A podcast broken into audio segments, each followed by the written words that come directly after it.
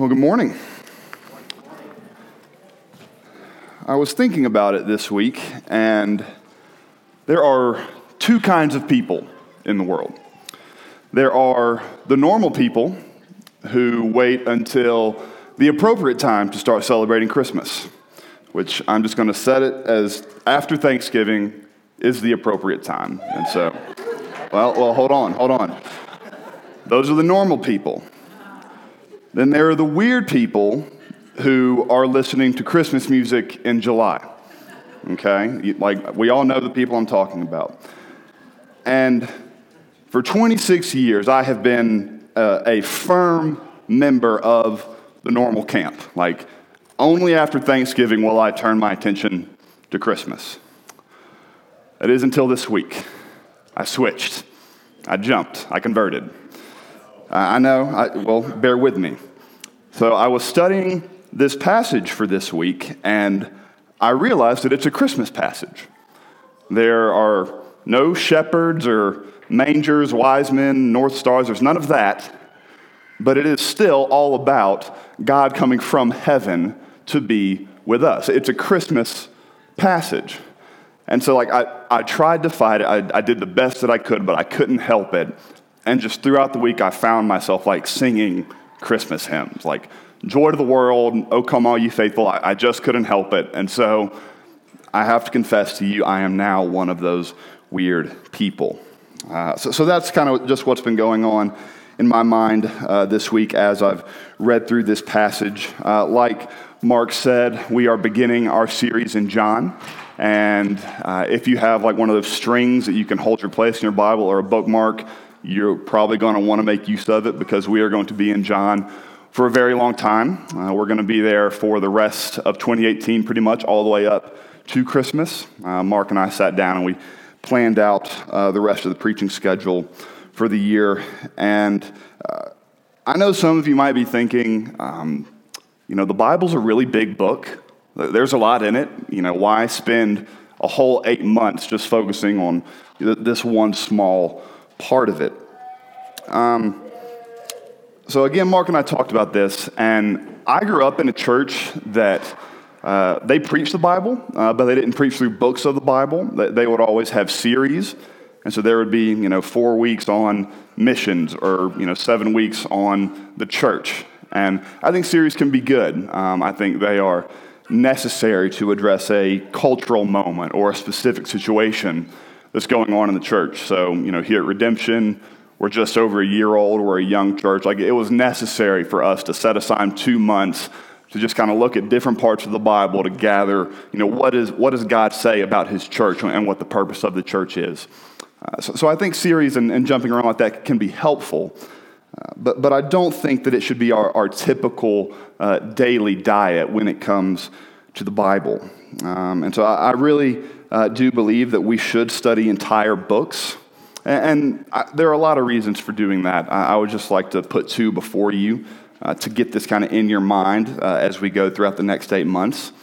Uh, the first one, oftentimes I think we forget that the Bible is one big overarching story that from beginning the beginning in genesis to the end in revelation that god is telling a story and that each part of the Bible and each individual book plays a specific role in moving that story along. And so growing up, when I would only hear, you know, one week from Genesis, one week from Acts, you know, three weeks in the Psalms, and when I was just jumping all around, getting a little here, a little there, like, it was good, but I never put that whole picture together. I, I could never see the whole picture. I would just get little snapshots. And, and so I think uh, slowing down and focusing on just one book will help us see how that book functions within that whole big story. We'll, we'll, we'll get that big picture a little better.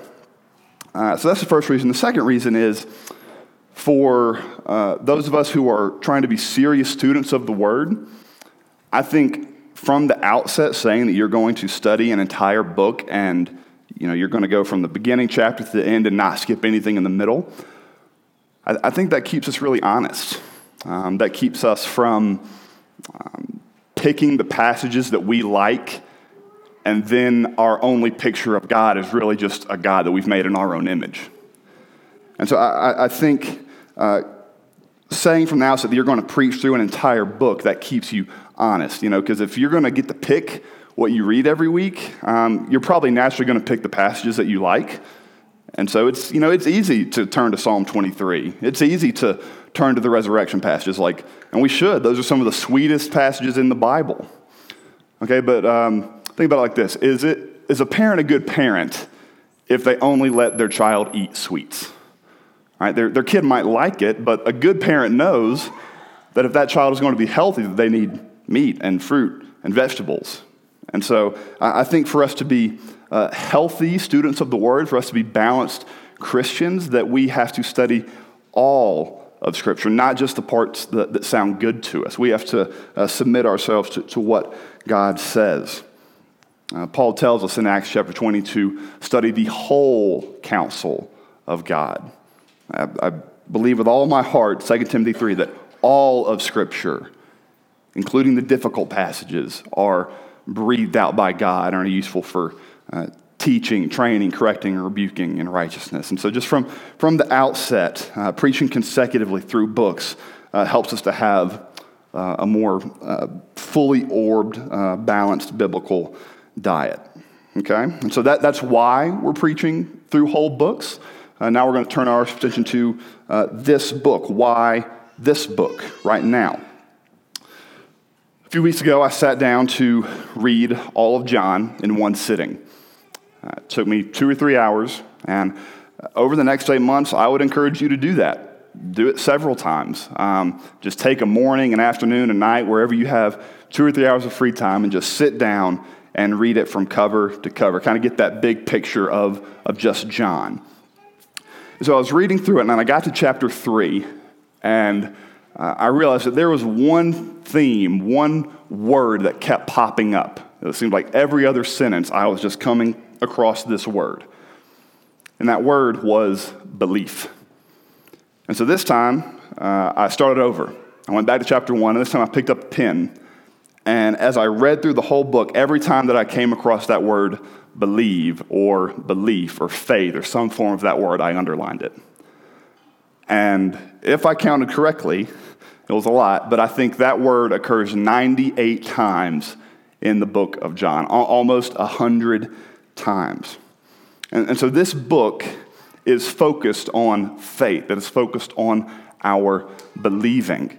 Everything uh, that is in this book is aimed at your faith. So once you read through the whole book, if you get to chapter 20 and read verse 32, John actually gives us his thesis statement for the whole book. He says, I've written all of these 21 chapters so that you may believe that Jesus is the Christ, that he is the Son of God, and that by believing you may have life in his name. Okay? And so, because belief, because faith is central to what John is talking about here, um, kind of by necessity, all of our time in John is going to be evangelistic in nature. It's going to be kind of focused outward. It's going to be kind of geared towards the unbeliever.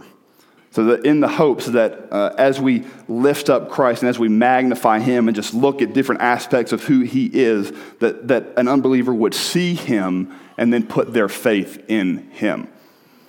And so it's always a good time to invite your unbelieving friends to church. Uh, but now is a great time. It's kind of geared uh, towards that person. Uh, but if you're a believer, if you are a Christian, if your faith is already in Christ, uh, that, that, doesn't mean you can just check out for the next eight months. Uh, that, that would be very detrimental to your soul. Um, something I have to remind myself a lot of is that the gospel is for believers too. Uh, the gospel is never something that you graduate from. Um, you can get the ABCs, but there's still a lot of letters left to go. And so our faith is something that always needs feeding, it needs reminding, it needs teaching, it needs encouraging.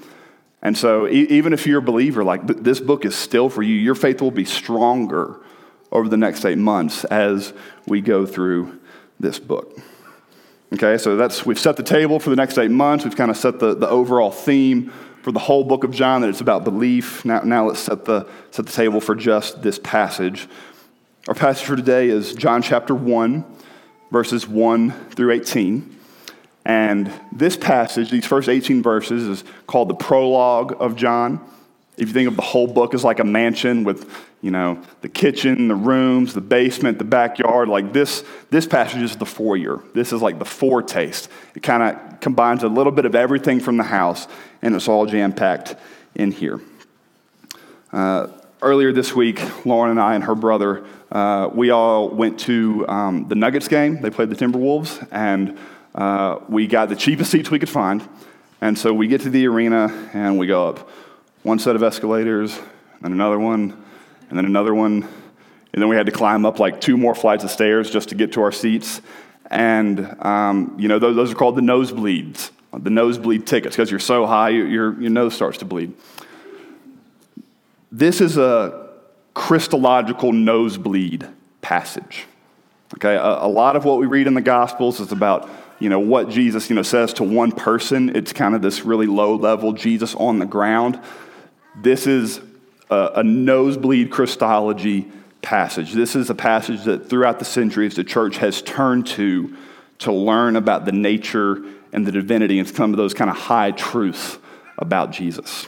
Okay, so I, I think there are four nosebleed Christology passages in the New Testament. I, I think there's this one, uh, Colossians 1, uh, Philippians 2, Hebrews 1. We'll kind of pull a little bit uh, from those as we go today. But, but this is a Christological nosebleed section. So as we read through it, just buckle up. Like we're, we're going to keep going up the mountain, all right? All right, let, let's read God's word for us today. In the beginning was the Word, and the Word was with God, and the Word was God. He was in the beginning with God. All things were made through him, and without him was not anything made that was made. In him was life, and the light, and the life was the light of men. The light shines in the darkness, and the darkness has not overcome it. There was a man sent from John, whose name was John, sent from God, whose name was John. He came as a witness to bear witness about the light, that all might believe through him. He was not the light, but came to bear witness about the light. The true light, which enlightens everyone, was coming into the world. He was in the world, and the world was made through him, yet the world did not know him. He came to his own, and his own people did not receive him. But to all who did receive him, who believed in his name, he gave the right to become children of God who were born not of blood, nor of the will of the flesh, nor of the will of man, but of God. And the Word became flesh and dwelt among us. And we have seen his glory, glory as of the only Son from the Father, full of grace and truth. John bore witness about him and cried out, This was he of whom I said, He who comes after me ranks before me, because he was before me. And from his fullness we have all received grace upon grace. For the law was given through Moses, grace and truth came through Jesus Christ. No one has ever seen God. The only God who is at the Father's side has made him known. This is the word of the Lord. So each gospel writer, Matthew, Mark, Luke, John, each of them begins their gospel account, their picture of Jesus, in a different way. And so Mark, he begins his account when Jesus is 30. He, he jumps right into when Jesus is 30. Luke goes back a little further. He, he starts when Jesus was a baby. Right, that's the passage we usually read on Christmas, Luke 2.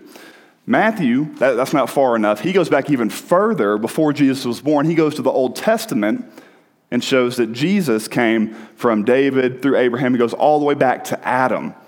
So, so ba- Matthew basically starts at you know, Genesis 1.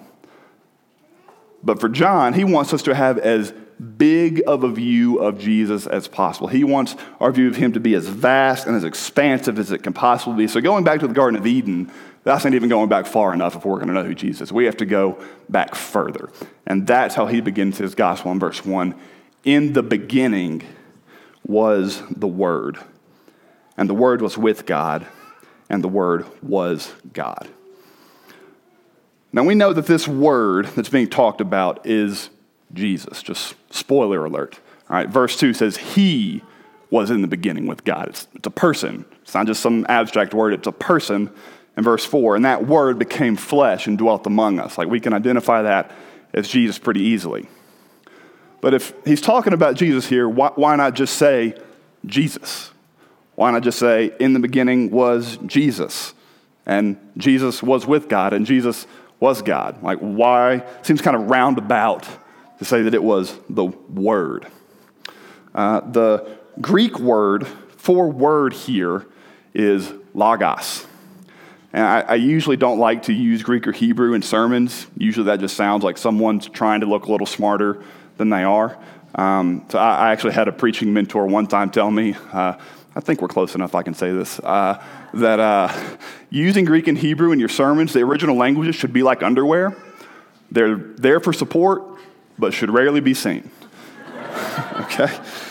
So that's, that's kind of how I'm coming to this. I don't usually do it, but uh, I think if we are going to understand this passage, like we, we have to understand this word logos, but because just how pregnant it is with meaning. It is just jam packed with meaning. And there, there are two components that make up the meaning of this word logos. And the first part of it, it means reason or logic or maybe even science. So we get our word logic from this word logos. And the Greeks at this time, who were a part of John's audience, they believed that everything in the world was ruled and governed by this reason, by this logic. And so everything from the tide going out and, and coming back in to, you know, the, the stars and the planets moving around and the cosmos to the flight patterns of birds, like the, the fruit of their crops that year, some of the Greeks thought that there was just this impersonal, faceless, not even a god really, just kind of this like Star Wars esque force that, that governed everything. And, and, so John begins with a bang. He's like, You're, you're kind of right that, that yes, our universe is governed. That yes, the sea can only come in this far, it can't go any further. Like you, you are born in this time, at this place, like for this purpose. Like nothing is by accident. Like there is a purpose behind it. But, but it's not this faceless, ethereal, mystical force that's doing everything. It's a person. Jesus is the one who is governing this. He is God. So, so that word, that logos, that power that you're looking for, it's Jesus. Okay, so that's like the first half of the meaning uh, of logos. The, the second half is all about a, a powerful self expression. So after verse 1, where we read that Jesus is the Word, and, and verse 2, that He uh, uh, is in the beginning with God. In verse 3, it's not a coincidence that John immediately goes to the creation account. He, he goes back to, to Genesis 1. He says, All things were made through him, through this word, through this Jesus. And without him was not anything made that was made. So, so John takes us back to the beginning, to, to the creation account. If you go back and you read Genesis 1, you'll, you'll notice that the Word of God is given a primary importance. Ten times in that passage we read, and God said, Let there be light. And God said, Let us make man in our own image. Like special attention is giving to God speaking. Right. Have you ever wondered why God chose to use words to create everything that is? I mean, He's God. He, he can do what He wants to. He could just snap an almighty finger and we exist. He could have just gone into the eternal recesses of his mind and we exist. But for, I think, a, a purpose, God chose to create using words. All right, words are generative, they create, they generate things. When we, we speak, things change.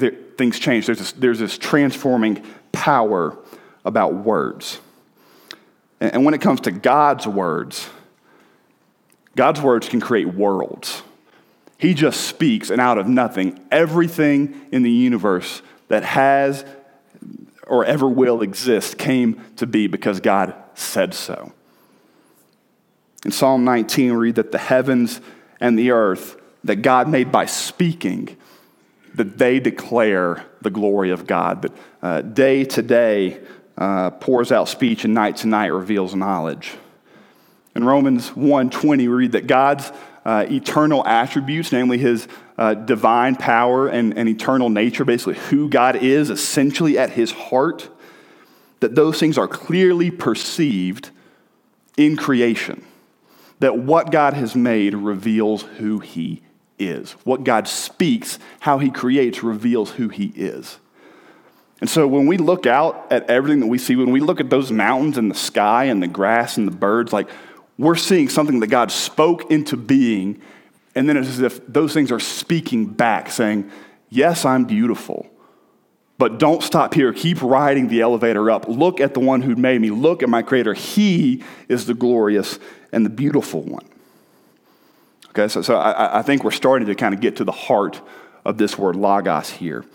It's this reasoning, logical, ordering, governing, and it's a powerful, revealing self expression and all of those are wrapped up perfectly, fully, and finally in Jesus. So, verse 1 In the beginning was the Word, and the Word was with God, and the Word was God. If I could put it another way, Jesus is the perfect outward expression of who God, God is. All of his power, all of his glory, everything that he is we see in Jesus. Right, Matthew 12 tells us that out of the overflow of the heart, that the mouth speaks, that what comes out of your mouth reveals who you are on the inside. And so when we read that Jesus is the Word of God, that, that doesn't mean that like God, that the Father like created Jesus. Like he was there from the beginning. They're both co-eternal. Jesus was pre-existent. But when Jesus is the Word of God, He is the outward expression of the Father. So, so how do we know what God looks like? I mean, verse 18 kind of deals with this problem at the very end of our passage. It says, No one has seen God. All right, he, he's bigger than we are. He's the, the creator, we're the creature. Like, there are just fundamental differences that, that we can't get past. And on top of that, we're sinful. Like we, we choose to worship the created things rather than the creator. So not only is he bigger, but, but we're blind. All right, so, so, so how do we deal with this problem? How can we see God? How, how can we be with God? We have to see God based on how he has chosen to reveal himself. And he has done that fully, and he has done that finally and perfectly in his Son, the person of Jesus Christ. So, so what does the love of God look like? It looks like Jesus. What, what does the power of God look like? Jesus. Well, what, what about the, the wisdom, the wrath, the, the justice, the forgiveness? Every attribute of God is displayed perfectly in Jesus. Hebrews 1, another Christological nosebleed passage, Hebrews 1 3 says that Jesus is the radiance of the glory of God and the exact imprint of his nature. It's like if you went up to like some wet cement and just like put your hand in it, like it now shows you what your hand looks like. Jesus is the exact imprint of God's nature. Like Father, like Son, nothing is lost in translation. If we want to know what God looks like, then we have to look at the Son. So again, John said that his purpose in writing this gospel is that we would believe that Jesus is the Christ and that he is the Son of God, and that by believing in his name that we would have eternal life.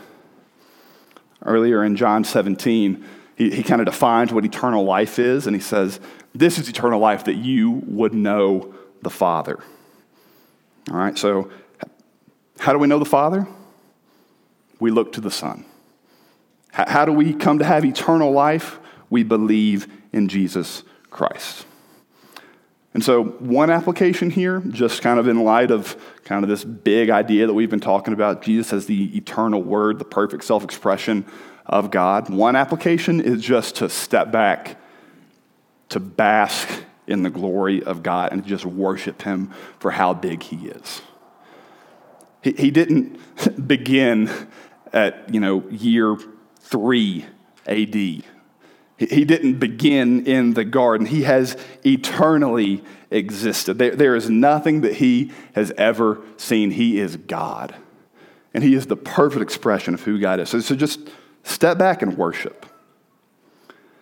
But another, maybe less abstract and, and more directed application uh, in light of this logos, this word, is to realize the importance that your words have. All right, words matter. Words create things. God's words create worlds. In being made in His image, our, our words might not be as powerful, but they still change things. Um, whenever I hear someone say, like, oh, it's just words, it doesn't matter, like, it's not hurting anybody, like, I honestly don't get it. Um, when I got down on one knee and proposed to Lauren, I asked her a question, and do you think, like, the next word out of her mouth didn't matter? Like, it changed everything. Like, it was either two letters no or three letters yes, and that changed my life forever. And so, yes, our words matter the, the way that you speak to your spouse, the way that you speak to your children, what you say, how you say it, tone, timing, all of it matters. And it creates a world, it creates a culture. Matthew 12 also says that on the final day, each of us will give an account for every, every careless word that we say. So, as someone who has to get up and talk a lot every week, that terrifies me, to be honest. Um, but I, think one application here is to simply realize the power of your words. Don't, don't use them glibly. Think about them. We, we have two ears, one mouth. I, think God knows what He's doing. We need to be uh, quick to listen, slow to speak. So, as people who are students of the Word, who submit ourselves to the Word, let, let's use our words carefully. So, John starts out his gospel with this, you know, boom, this big idea uh, but we're just getting started. We have to keep climbing Christological Mountain. And John goes on to say something that will change the way that we see Jesus forever. Uh, skip down to verse 14. Uh, we're going to skip a lot about uh, John the Baptist there. Another benefit of preaching consecutively is you don't have to get everything one week. Next week is all about John the Baptist.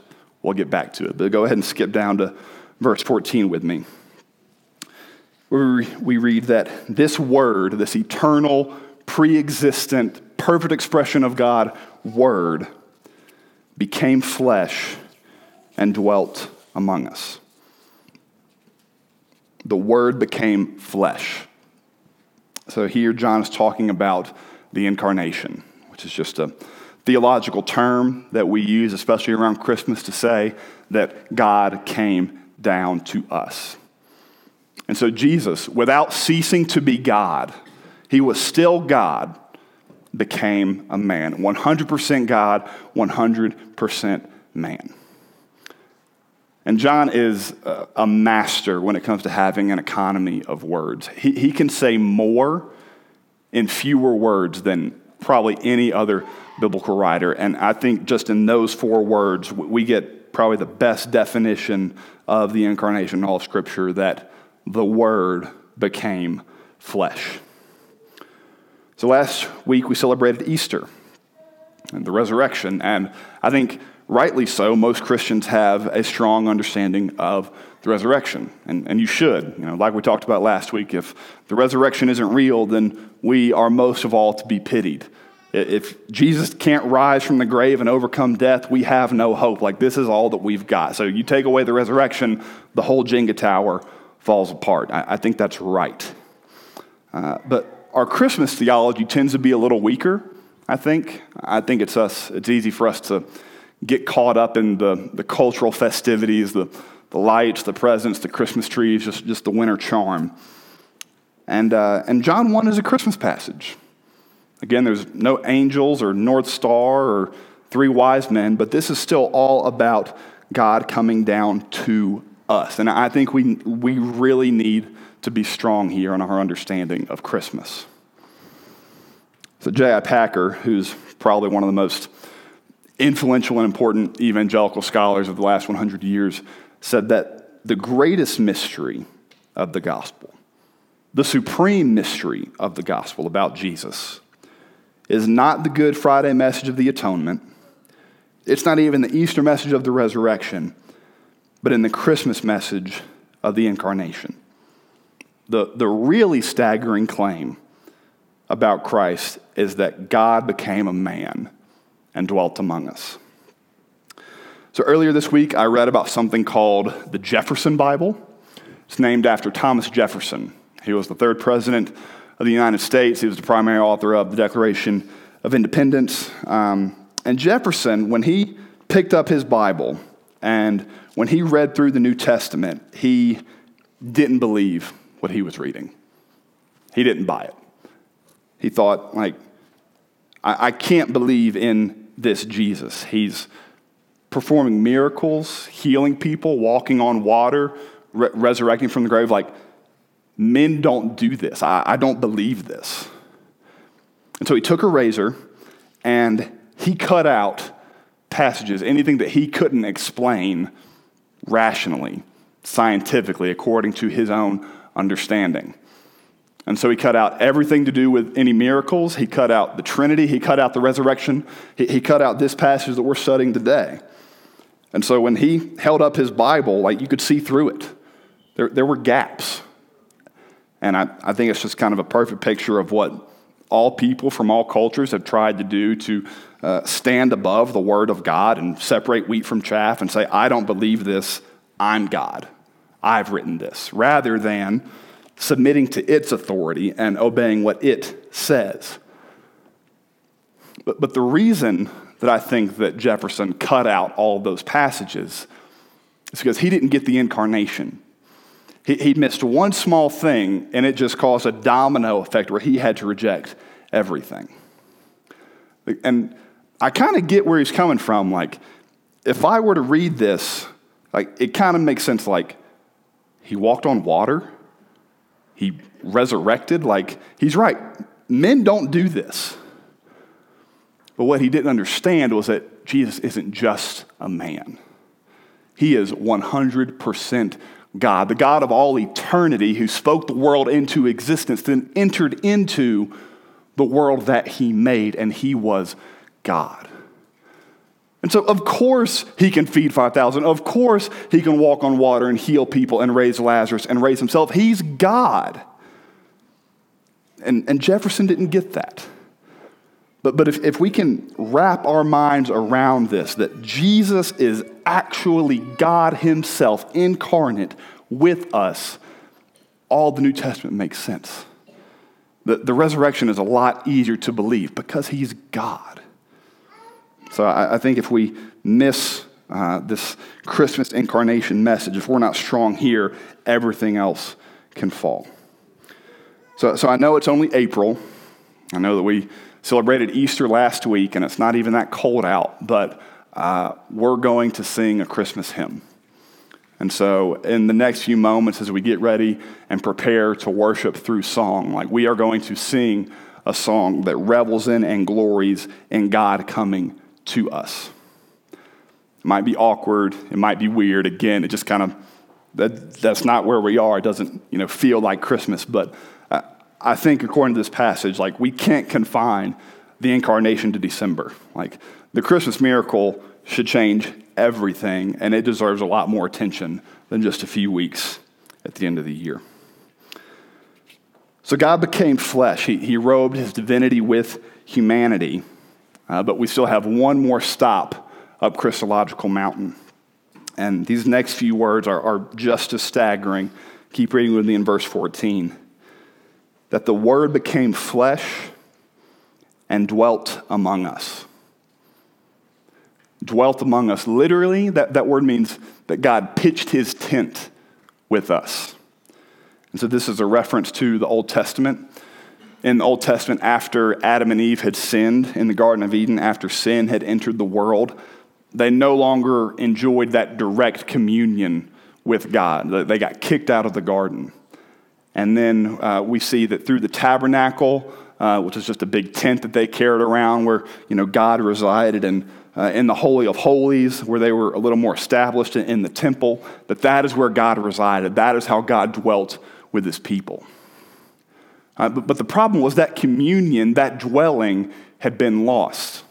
It, it was no longer a face to face, like side by side, intimate communion. And so, yes, like the, the people could look to nature to see, you know, echoes of the glory of God, that they could read the law of Moses, they could go to the temple, but the problem with all that is that, is that it was mediated. There, there was never direct face to face contact. It was like kissing your bride through a veil.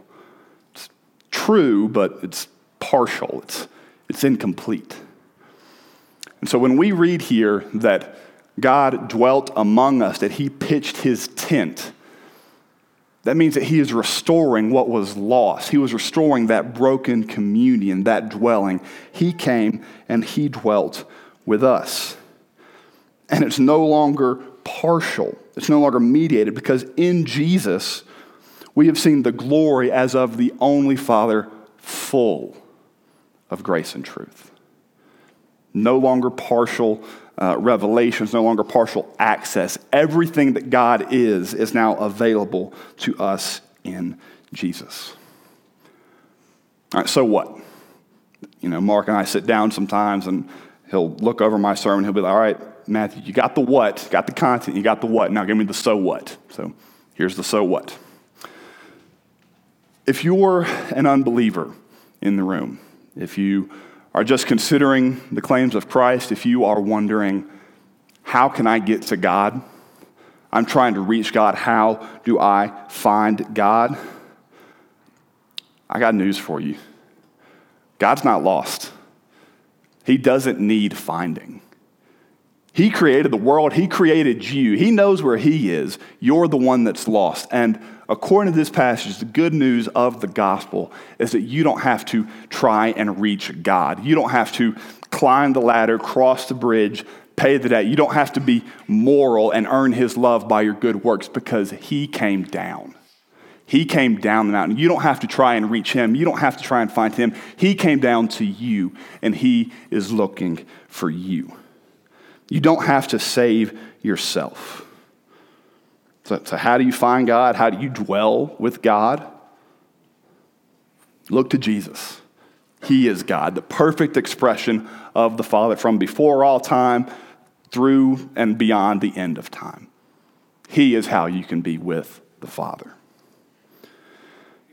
And then to the believer in the room, I think it's good to be reminded that Jesus was the first missionary. He left heaven. He left his home. He left the glory and the praises of heaven that he was rightly due, and he came and he was born as a baby. He came as one of us. He put on our flesh. He understands what it's like to be human. He came, he learned our customs, our languages, ate our food. He lived as one of us. I kind of like Eugene Peterson's translation of this. He says that God moved into the neighborhood. It's like God like took up the, the house two doors down. He, he's not far off. He came as a missionary to tell us about the Father and to reveal the Father. And then he sent us out to do the same. He sent, uh, he sent us out as missionaries. We need to dwell with the people. All right, so we're in the world, we're not of the world, but we do have to be in it. Okay? It's not enough to just gather here on Sundays to study God's word, to, to worship the Lord through song, to gather and encourage one another in a faith. That's all good, but it's not everything. We gather so that we can scatter. All right, we, we have to be in our neighborhoods. We have to know our neighbors. We have to share meals with one another. We have to let the front doors of our homes be a gateway into the kingdom of God and letting our lives be smaller reflections and smaller pictures of God and who He is. But we're not going to have to do it forever. Our days of working and praying and opening our doors and our homes are limited. Because once you do get to the end of the story in Revelation 21, you read about the old heavens and the old earth passing away and the new heavens and the new earth being established. And then we read that God will dwell with his people forever. What was lost in the garden, that communion, which has now been uh, revealed and restored through Christ, will reach its full consummation on that day. And so we work and we pray towards that day. Would you pray with me? Jesus, we worship you. You are beautiful and you are glorious because you are God and you are the perfect expression of the Father. And you are radiant. We thank you for coming, for condescending, for putting on our weak and our helpless frame. We worship you that you came down the mountain and you saved us. Would you humble us this week? In your name we pray. Amen.